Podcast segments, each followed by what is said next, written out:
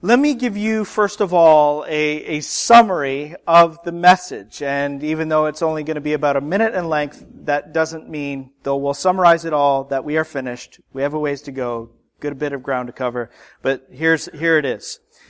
Jesus calls you and me to serve together and to be faithful to one another. To be faithful, to be pure for one another's sake. That's verses 1 and 2. And to be faithful to forgive when we are wronged. That's verses 3 and 4. He tells us that as we serve together, even as we have just a small, even a tiny faith, as long as that faith is genuine, He may choose to use it to accomplish glorious things for His glorious name. That's verses 5 and 6.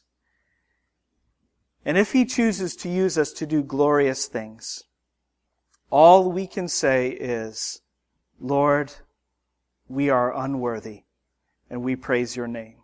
And that's verses 7 to 10. So let's look at the first few verses. Let's read them together. Hear the word of the Lord.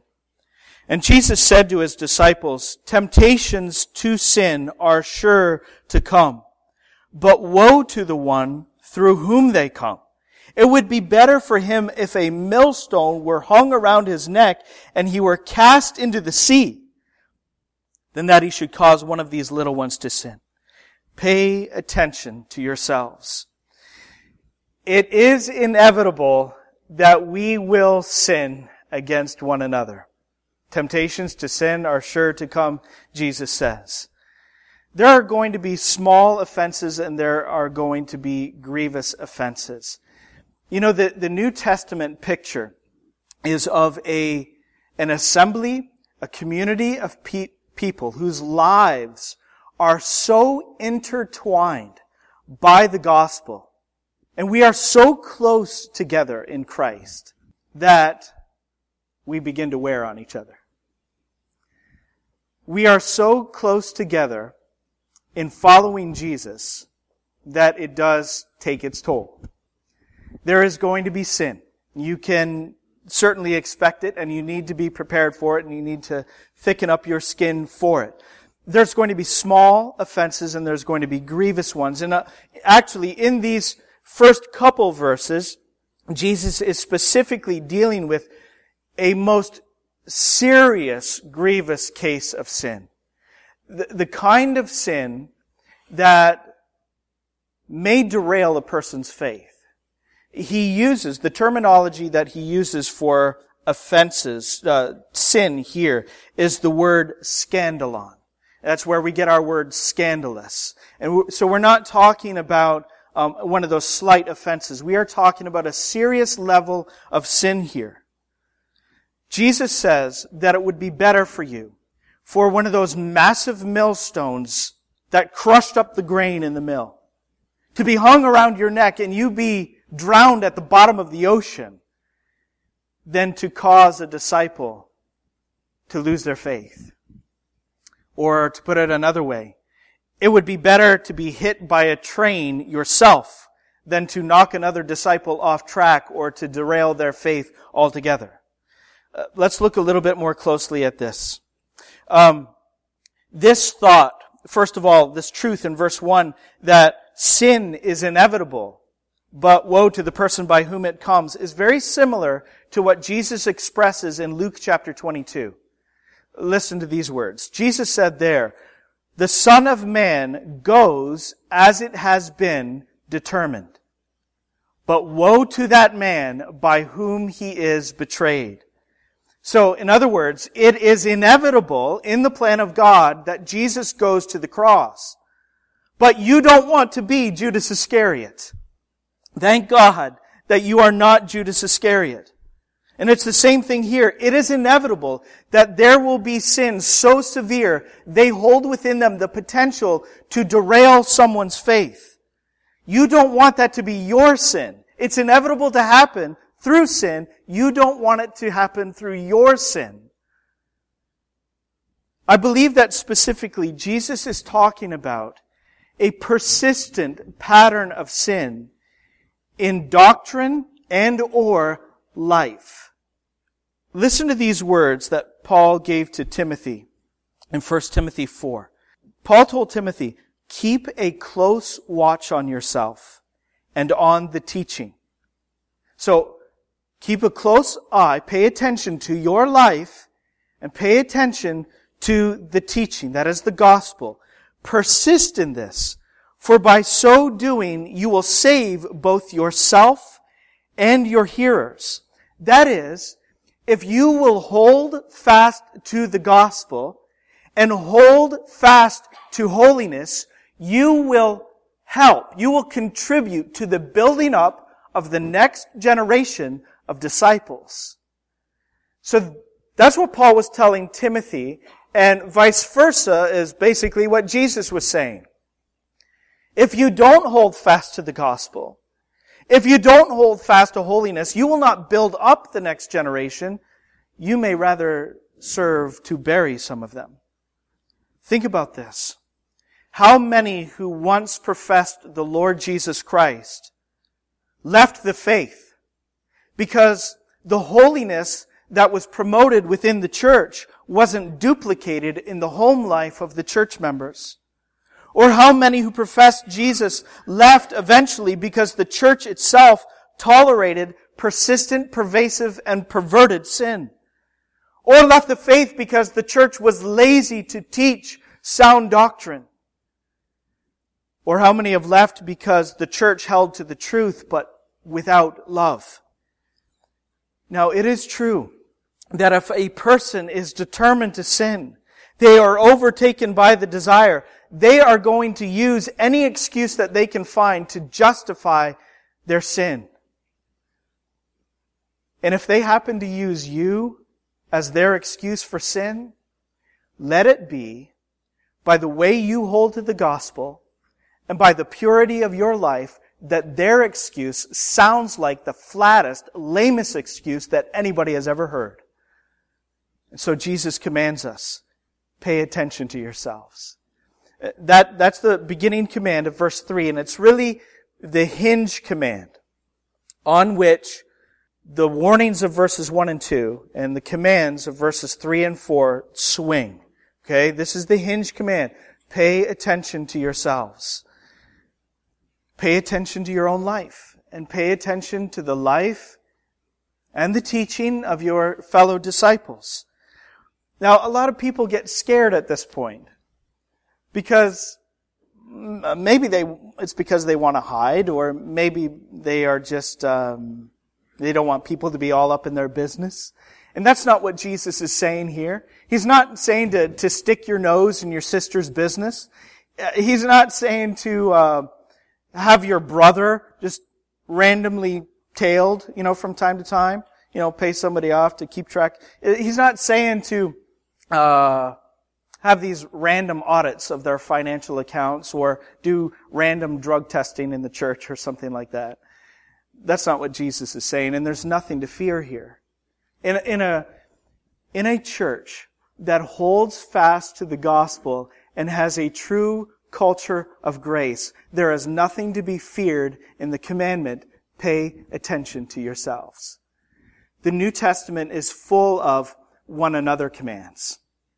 And you can't obey those if you're not involved in the local church, by the way. Because the setting for all of the one another commands is an assembly, a local assembly of believers covenanted and gathered together. So we have these one another commands, and what's the dominant theme? What's the whole tone of these commands? They're dominated by the theme of love.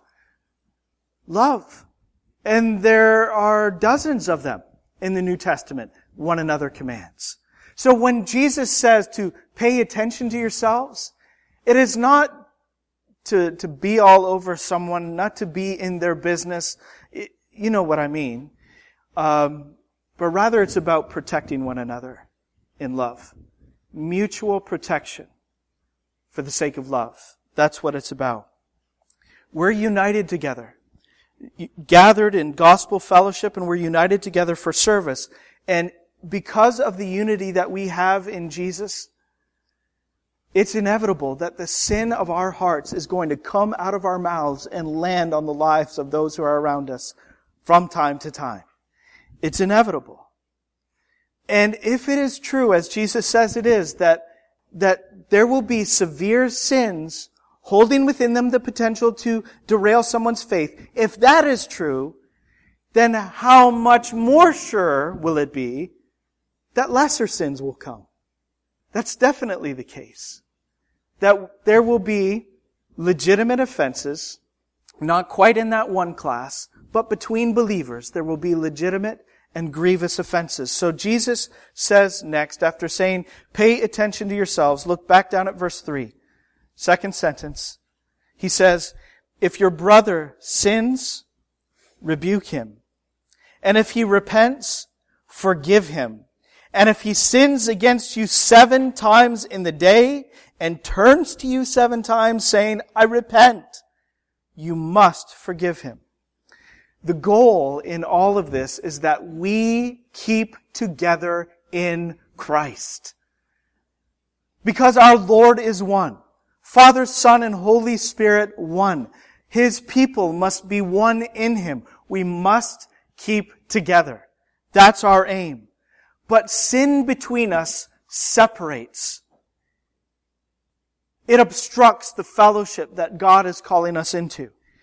And again, there are, you know, the slight offenses, and there are the grievous offenses. There's the kind of offense that may just put up, you know, a little partition. And there's the kind of sin that builds a wall. And sometimes, in these cases, rebukes are necessary. Now, some people are itching for a fight. Not, not, um, not many people, but some. And we need to ask ourselves, okay, when is it necessary to actually verbally to the face rebuke a fellow believer? It's not when personalities clash. It's not when we have different preferences in music. How could you like that song? You know, that kind of thing. It's not necessary then. It's not necessary to rebuke someone when you feel slighted.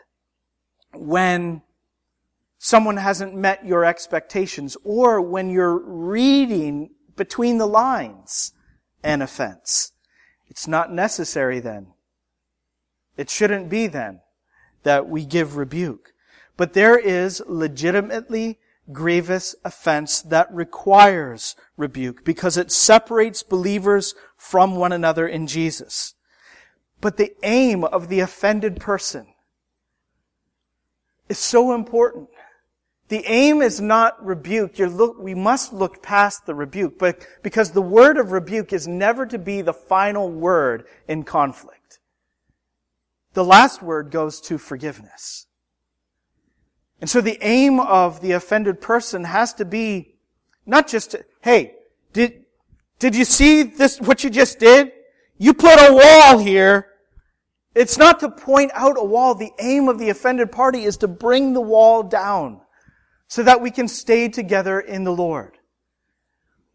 And so again, the rebuke is never meant to be the final word on the matter. Forgiveness is.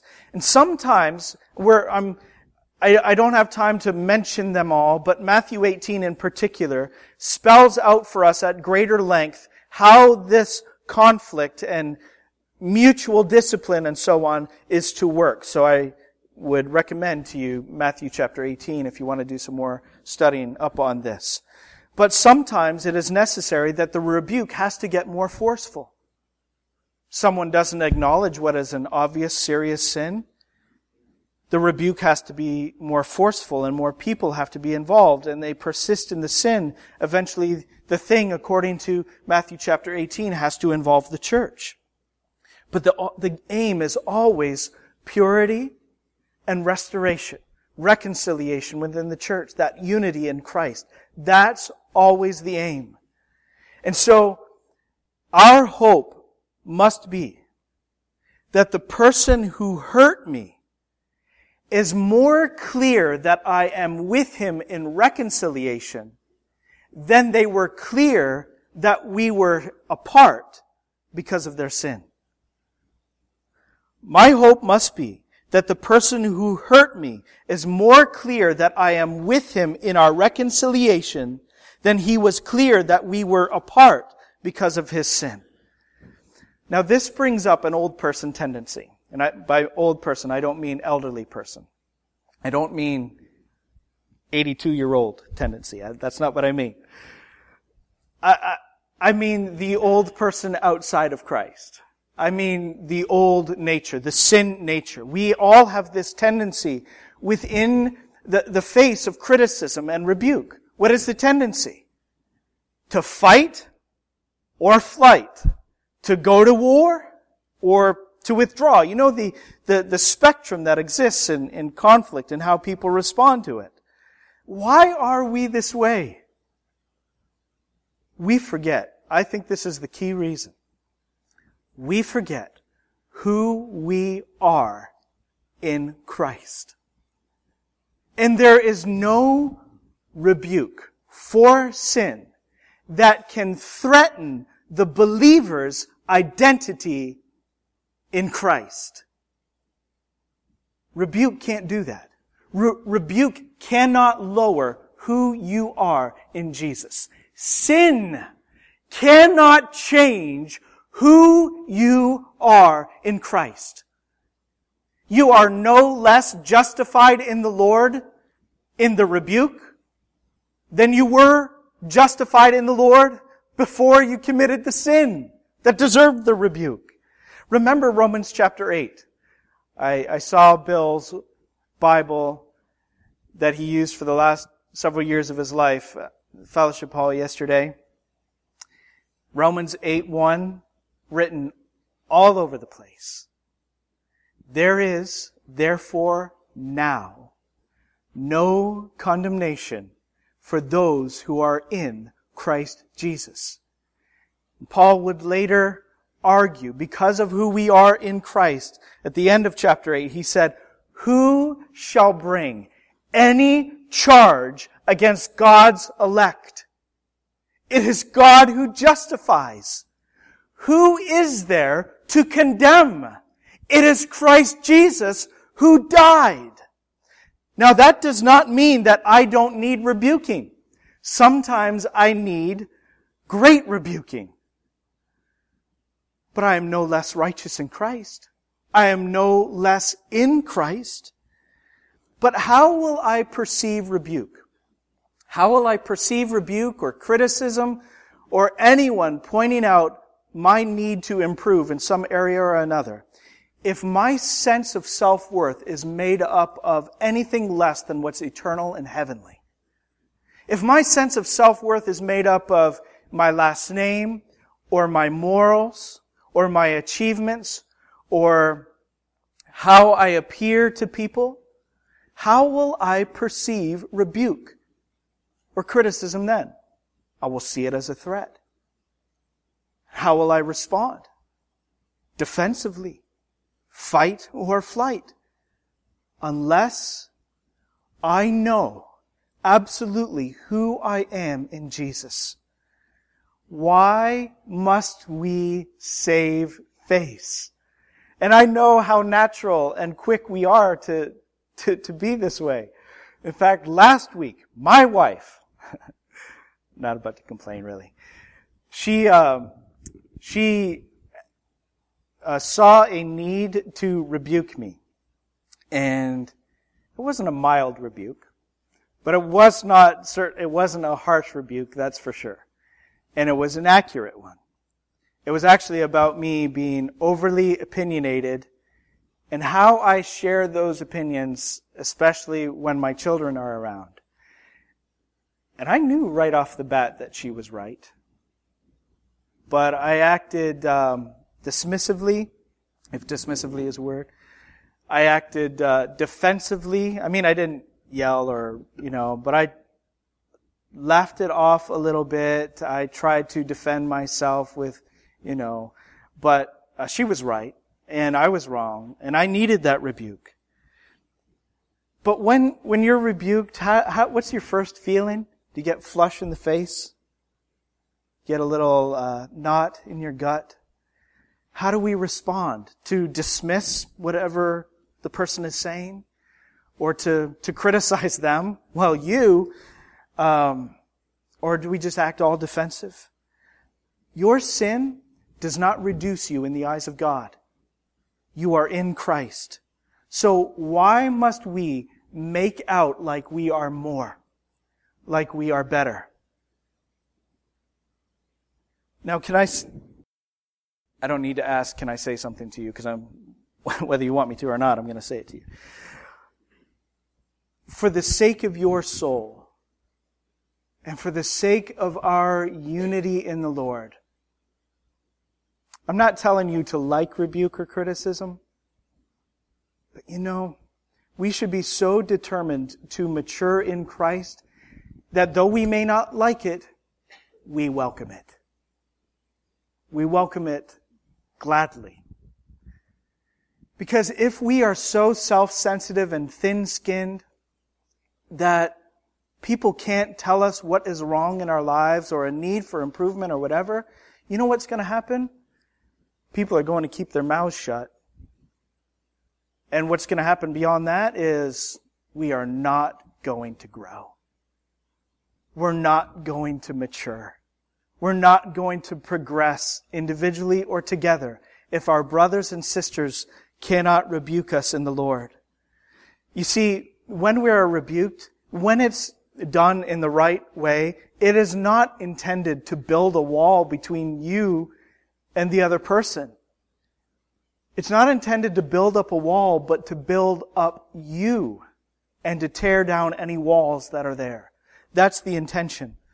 Something else Jesus says that we need to pay attention to is um, we need to be uh, we need to be patient with off- offended people everywhere. Be patient with offenders because it's going to happen that the offenses will be repeated.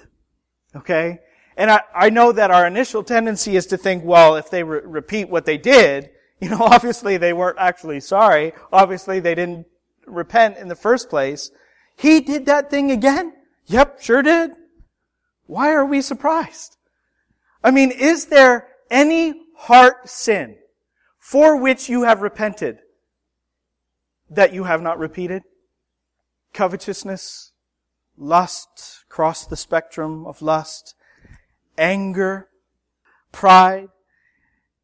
Is there any sin, any of those heart sins for which you have not had to go back to the Lord again and again saying, Lord, I confess my sin and I turn from my sin.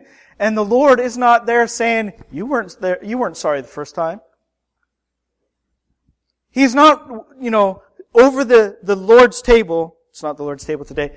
The Lord's table saying, he's not over that saying, look at all the repeat offenders. Come on! He's not that way. He welcomes us back to the table. He receives our humility and the confession and repentance away from sin with a glad heart. And because of his justice, he is faithful to forgive and to cleanse us of all unrighteousness. So, this is just, um, this just goes with the territory of what we're doing together. You know, we're, we're in it for the long haul together. Perhaps believers in the first days of the church thought that Jesus was going to come back within a couple months or so. But we have found out we don't know when. We cannot be certain. And though we are nearer to our salvation than when we first believed, we are in it for the long haul together. It's not a hop and a skip and a jump to glory. And so forgiveness, sin is inevitable, and forgiveness for repeat offenses just goes with the territory. Well, quickly, we're running out of time, but let me hasten on to verses 5 and 6. The apostles said to the Lord, Increase our faith and the Lord said, if you had, and it could be translated have, if you had, or if you have, faith like a grain of mustard seed, you could say to this mulberry tree, be uprooted and planted in the sea, and it will obey you. Jesus commends mustard seed sized faith. There's something I want to explain to you that gets me pretty excited So I'm going to take the time to say it. I want you to pay attention though, be alert because I think you'll, I mean, you can't just drift off and get this. Doesn't God require perfection? And doesn't He therefore require perfect faith? And the answer is yes, absolutely. God never lowers the bar. Just as God requires perfect holiness, be holy as I am holy, and requires perfect love, love the Lord your God with all your heart and all your soul and all your mind and all your strength, and He requires perfect worship in spirit and in truth, so God requires perfect faith. So what is going on here? If Jesus can commend mustard seed sized faith, doesn't it sound like he is lowering the bar? No, this is Jesus being who God is as he is God. He is being gracious. So listen to me. I want you to understand something. My faith response to God is really, it's a package deal.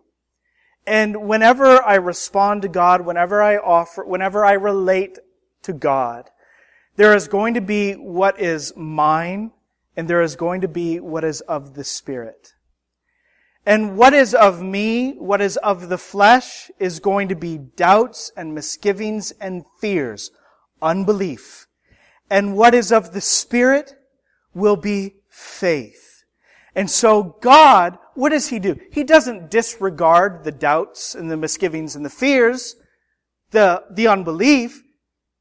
He doesn't just ignore it. He forgives it.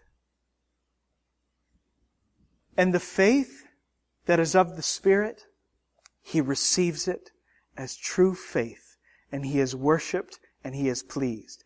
And the amazing thing about this is this.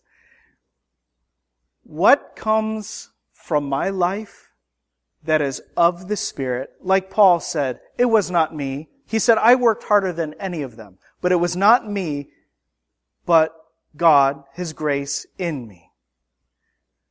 But the amazing thing is that when it's of Him, He calls it mine. It is of the Spirit. He worked it in me, but He calls it mine. My faith. So there is that mixture, and there is that mixture of faith and, and disbelief. And it, you know the prayer of Scripture. I don't know how many times I've heard Betty mention this prayer. I believe, Lord, help my unbelief. I don't think that uh, Jesus is trying to, you know, um, disparage the disciples or or put them down here. Really, I think he is encouraging them with an incredible truth. Even if you have tiny faith, if it is genuine faith, it is of him, and it's in him, and it is to him, and he may use it to change the world if it so pleases him. And that's not to get you all amped up about you, passionate about you. That is to get you passionate about the Lord and how gracious He is. And that is to encourage you to trust in Him and cling to Him and hope in Him no matter how you're being assailed by the circumstances of life. You hope in Christ. If that faith is genuine in Him, He may use it to change the world and, and mustard seed size. He, so he's saying, look back there and our uh, five-year-old present in there, he's off to sleep now. This is what the Lord is saying. If you're at the beginning of your life, or you're going to die tomorrow, God may use you today if you will but trust Him if you'll trust Him. Now, what if the Lord did use you, did use us, little old Alls Chapel, to change the world? Well, two things. Number one, awesome. And two, so what? And the so what part is if God uses you to do glorious things for His glorious name, he doesn't owe you anything. And you still deserve nothing at all. what we need to understand, for all of you who are, you've been serving the Lord for a long time, and you're tempted to, to throw in the towel from time to time, you ask yourself, is this worth it? I do the same thing over, and this is what the Christian life is, really. It's the same thing over and over and over again. That's why I've said before, there is no secret to the Christian life. It's the same. One, one, one person said that discipleship is a long obedience in the same direction. I think that's pretty accurate. It's just a long obedience in the same direction. And sometimes we are tempted to quit, but remember this truth. You have ministry from the Lord, it's a mercy from God. That's a mercy. Listen, 2 Corinthians 4 verse 1. Paul wrote, Therefore, having this ministry by the mercy of God, we do not lose heart. Ministry is a mercy from the Lord. So, let's actually read verses 7 to 10 here quickly. Jesus says, Will any one of you who has a servant plowing or keeping sheep say to him when he has come in from the field, Come at once and recline at table? Will he not rather say to him, Prepare supper for me and dress properly, and serve me while I eat and drink, and afterward you will eat and drink? It's a rhetorical question happening here. He is saying, okay, if the master comes home from his work, and the servant comes in from the field from his work, at the same time, who is going to serve who? Is the master going to wait on the servant and then wait on himself? Or will the servant prepare himself and wait on his master and then also serve himself? And the, the answer is obvious here. And then the second part of that is, um, does he thank the servant because he did what was commanded? And Jesus is not discouraging social courtesy or everyday politeness. He is simply making this point. He's not owed anything. He simply did what was expected. There's a lot that I, more I wanted to say about this, but I, I simply don't have the time. Let's get to verse 10. So you also, when you have done all that you were commanded, say, we are unworthy servants. We have only done what was our duty. This does not mean that the, the Lord will not lavishly reward us in glory in the coming age. He will. In fact, Jesus promised that when the master returns back to the estate from which he has long been absent, and he finds servants who are awake and faithful. He said the master will have them recline at table and he will wait on them. So we have that promise. This particular commandment is concerning life in this age. Jesus is not saying we won't be rewarded. We will be lavishly in the age to come. We will have great reward. But we should not expect that. We should not demand that now. And listen, we will never deserve what God gives to us of grace. God will never be indebted to you. He will never be indebted to you. He does not owe you, and He never will owe you. And so all we can say, no matter how much we give to the Lord in service and lay down in sacrifice for His name, we are unworthy servants that we are able to serve is grace from God. This ministry that we have from the Lord is a mercy from Him. So Lord, all praise to you. You owe me nothing at all. All praise to your glorious name. If you use my sesame seed sized faith to do glorious things for your name, I am simply an unworthy servant. All praise to you. You and I are the co-workers of God. It's a, fascinating, amazing statement in the scriptures. 1 Thessalonians 3 2, if you need the biblical proof. And you should require the biblical proof. Because it is such a statement. Like, what? Sure? You sure about that? but we are the co-workers of God in the gospel in Christ. So it's no wonder that we say that we have ministry, being co-workers of God is a grace from Him and it's a mercy from Him. And this is just one of the myriad upon myriads of blessings that we have in this present age. No, God doesn't owe us, but He has poured on us lavish grace. So here it is again, the summary of this passage. Jesus calls you and I at Ald's Chapel to serve and to serve together. We are to be faithful to one another. We're covenanted together. And we are to be faithful to be pure for one another's sake. That we don't lead another into sin. And we are to be faithful to forgive each other when we have been wronged. And if God would be pleased to use the mustard seed sized faith of Ald's Chapel for glorious things, then all we can say is, Lord, we are unworthy and we praise your name. Let's pray. Lord, you are good to us. Oh, we don't deserve any good from your hand. But you have poured out on us more grace, more depth of grace than we can ever measure. It astounds us, Lord, that even though our sin abounds and we know it abounds, your grace abounds all the more. And we are looking to your grace not only to justify us, not only to declare us righteous in your court, but to make us righteous conform us to the righteousness of Jesus.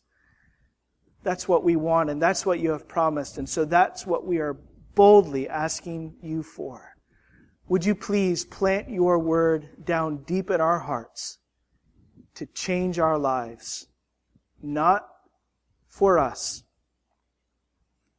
but to your name be the glory for the sake of your steadfast love and your faithfulness to us.